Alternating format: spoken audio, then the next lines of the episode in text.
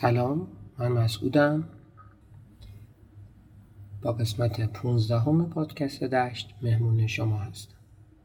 همونطور که می‌دونید من تو این پادکست داستان سروده شدن شعر ترانه ها رو تعریف می‌کنم. تصنیفی که واسه قسمت 15 هم انتخاب کردم تا داستان شعرش رو بگم تصنیف مرغ سهره مرغ سهر اثر گرانمایه مرتضی نیداووده که روی شعر ملک و شعرهای بهار ساخته شده و خیلی از خواننده ها خوندنش. پیام مقدم تو پادکست مترونوم درباره این اجراها و جزئیاتش توضیح میده و توصیه می‌کنم حتما گوش بدید. محمد تقی بهار ملقب به ملک و شعرا در سال 1265 در شهر مشهد به دنیا اومد. بهار علاوه بر شاعر بودن نویسنده روزنامه نگار و سیاستمدار بود. از کودکی پدرش اونو با شعر و ادبیات فارسی آشنا کرد. ولی تو 15 سالگی وقتی اوضاع کشور به خاطر مرگ ناصرالدین شاه و به روی کار اومدن مظفرالدین شاه عوض شد پدرش فکر کرد که دیگه کسی به شاعرها اهمیت نمیده. واسه همین اجازه نداد بهار دنبال شعر بره و اونو مجبور کرد تا مشغول به تجارت بشه. این اوضاع تا 18 سالگی بهار ادامه داشت تا اینکه با مرگ پدرش ملک و دوباره به شعر و شاعری ادامه داد. بهار جز مشروط طلبا بود و فعالیت سیاسی خودش رو در این زمینه با چاپ مقالات تو روزنامه ها ادامه داد. در سال 1293 جز جوانترین نماینده های مجلس سوم شورای ملی انتخاب شد و برای دوره کوتاهی هم وزیر فرهنگ کابینه قوام بود. بهار تو تصنیف مرغ سحر سعی کرده فضای سیاسی و اجتماعی اون دوره رو توصیف کنه. دوره‌ای که استبداد صغیر و جنبش مشروطه تازه به پایان رسیده بوده و رضاخان پهلوی به عنوان پادشاه ایران رو تخت سلطنت نشسته بوده. من از جناب آقای دکتر ایرجی خواهش کردم درباره فضای سیاسی اجتماعی این دوران و عوامل اون توضیح بدن.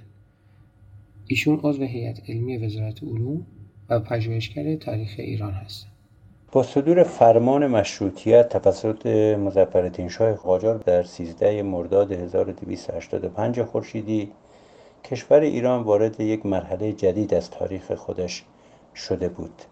مشروطه در واقع حاصل مبارزات و آرمانهای نوگرایانه روشنفکران و آزادی خواهان ایران و همینطور خواسته ادالت خواهانه مردمی بود که از دیکتاتوری شاهان قاجار به سطوح اومده بودند. اما این دوره چندان طول نکشید.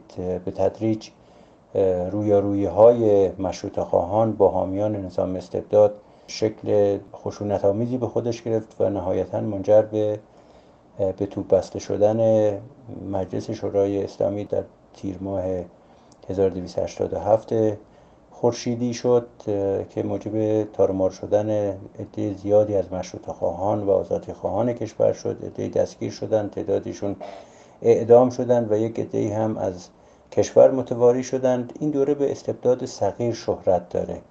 در این دوره استبداد صغیر در واقع علا رغم سرکوب مشروط خواهان و آزادی خواهان هسته های مقاومت در شهرهای بزرگ ایران شکل می‌گیره و نهایتا منجر به فتح تهران توسط آزادی خواهان و مشروط خواهان در 1288 در تیر 1288 میشه که به استبداد صغیر خاتمه میده و همینطور محمد علی شاه هم در واقع سلطنتش با گریختن از کشور پناه بردن به سفارت روس و بعد تبعید از کشور خاتمه داده میشه و فرزندش که یک نوجوانی بود به اسم احمد شاه به قدرت می‌رسه. اما دوره این شاه جوان هم دوره تلاطم های سیاسی است و شوربختانه جنگ جهانی اول هم که مصادف است با دوره سلطنت این شاه کم تجربه و ارتش ضعیف ایران اوضاع ایران رو وخیمتر می‌کنه. ارتش ایران بسیار ضعیف بود بنابراین علا رغم این که کشور ایران در جنگ اعلام بیطرفی کرد اما نتوانست مانع اشغال ایران توسط بیگانگان بشه.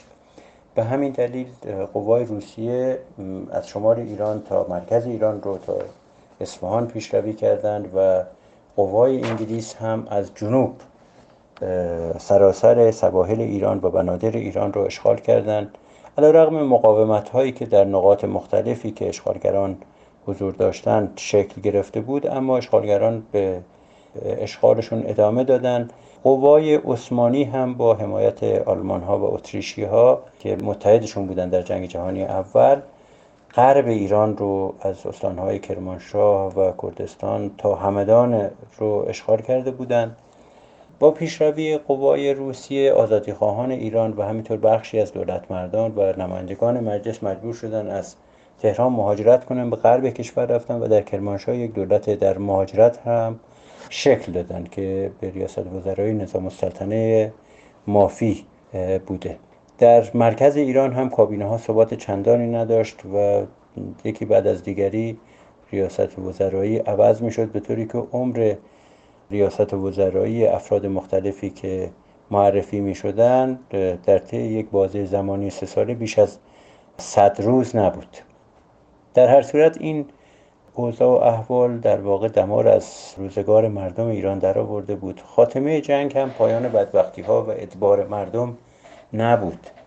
در سوم اسفند 1299 گودتای ستیادین تبا تبایی و رضا خان میر پنج شکل گرفت که بعد از اون به مدت کوتاهی کابینه سیاه ستیا شکل گرفت و در همون دوران بود که رضاخان ستیا رو برکنار کرد و فرماندهی کل قوا و وزارت جنگ و ریاست وزرایی رو در دست گرفت. بعد از یک تلاطم هایی که در این دوره متلاطم یک جنبشی در ایران تحت عنوان جنبش جمهوری خواهی شکل گرفت نهایتا منجر به اعلام سلطنت رضاخان در 1304 خورشیدی منجر شد. شاه جدید پهلوی هم روحیه دیکتاتور معاونه ای رو در پیش گرفت و رغم رفتارها و وعده که در ابتدای ریاست وزراییش داده بود اما سرکوب آزادی خواهان و مخالفین در دستور کارش قرار گرفته بود.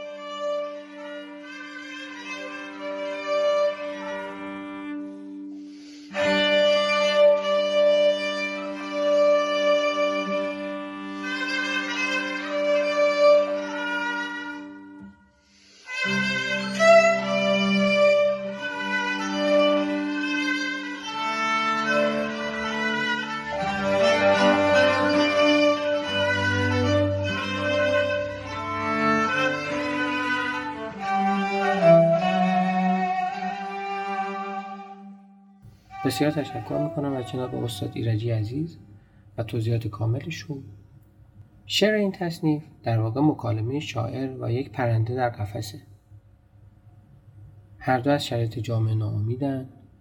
شاعر از پرنده می‌خواد که با آه خودش قفس رو بشکنه و بیرون بیاد و نقمه آزادی سر کنه.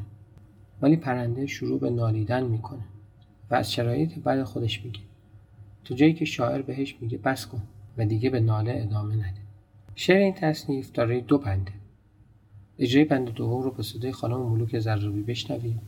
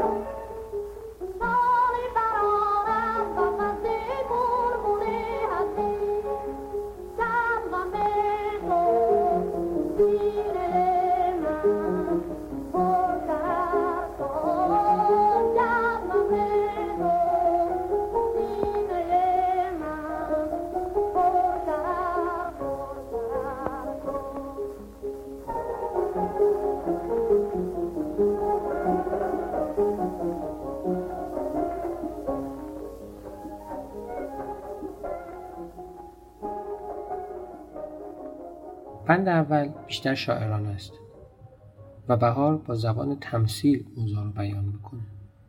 ولی تو بند دوم به سراحت شرایط رو وصف می‌کنه. نهایتا بهار در اولین روز اردیبهشت 1330 تو خونه خودش در تهران درگذشت و تو قبرستون زهیر و دوله به خاک سپرده شد. مرغ سهر نال سر کن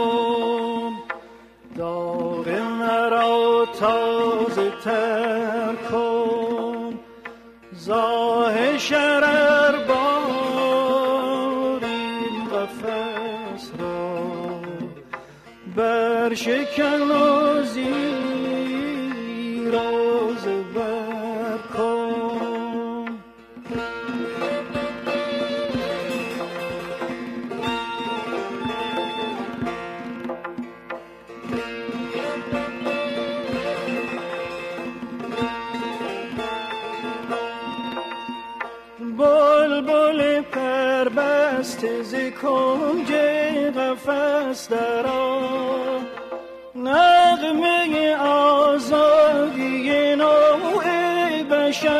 سرام و از نفسی عرصه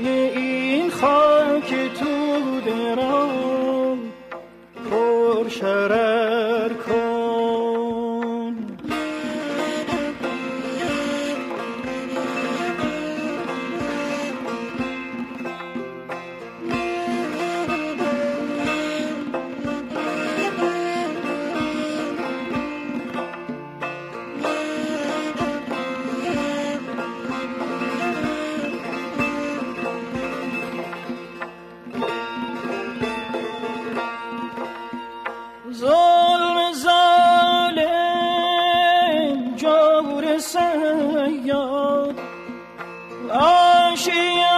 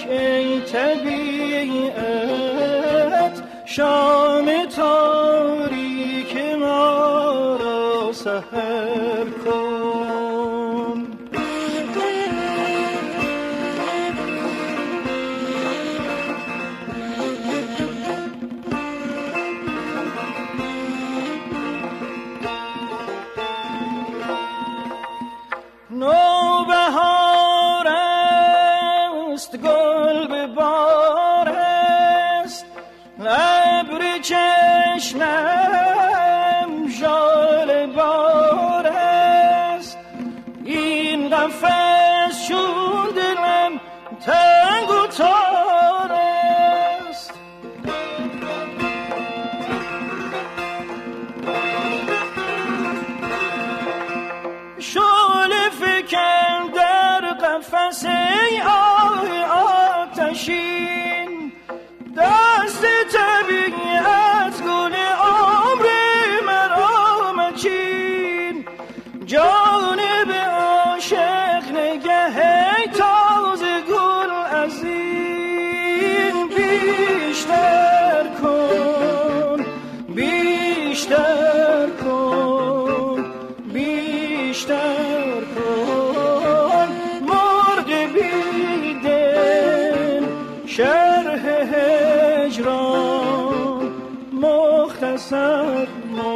مختصر کن.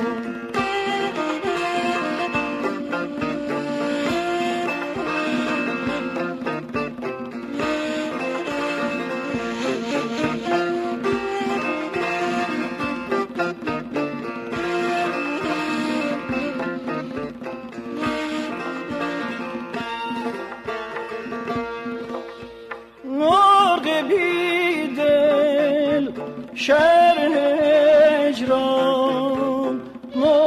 مختصر مختصر کن. خیلی خوشحالم که این قسمت پادکست دشت رو هم گوش دادید. این قسمت رو تقدیم می‌کنم به مرغ سحر ایران استاد محمد رضا شجریان. و امیدوارم هرچه سریعتر حالشون خوب بشه. روز و روزگار بر شما خوش